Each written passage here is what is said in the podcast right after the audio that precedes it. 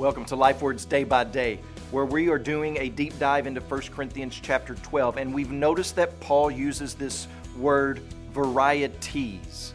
The text says that there is a varieties of ministries or services. Once again, the plural, varieties, is used. And once again, this is done so that we may not pigeonhole God where He does not want to be pigeonholed. So the varieties of ministries are the events or the realm where the Holy Spirit wants to manifest His giftings through you but we must stay flexible in our understanding of that word ministries. So, for instance, there are all kinds of hospitality ministries, all kinds of children's ministries, all kinds of discipleship ministries, all kinds of teaching ministries. There's not just one way to have these ministries function. And if we're not sensitive to the Spirit's leading and aware to what's going on in the life of the church, then we may be going straight when the Spirit is wanting us to veer left.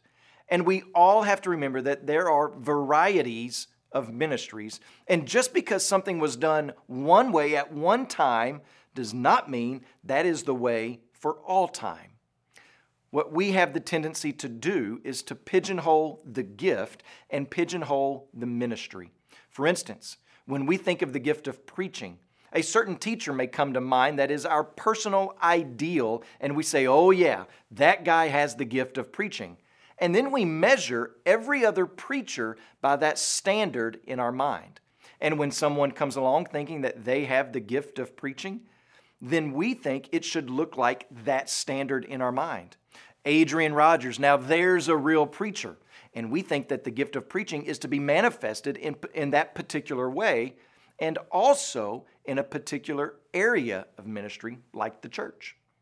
But what we are learning in this text is that the Holy Spirit does not manifest himself in the same way in every one, nor in the same ministry, but that all the gifts are valuable because they are given by the same Spirit, and all acts of spiritual service are useful because they all serve the same Lord. So, for instance, you may have the gift of teaching. Does that mean you should teach an adult Sunday school class? Well, not if you've been gifted to teach the preschoolers.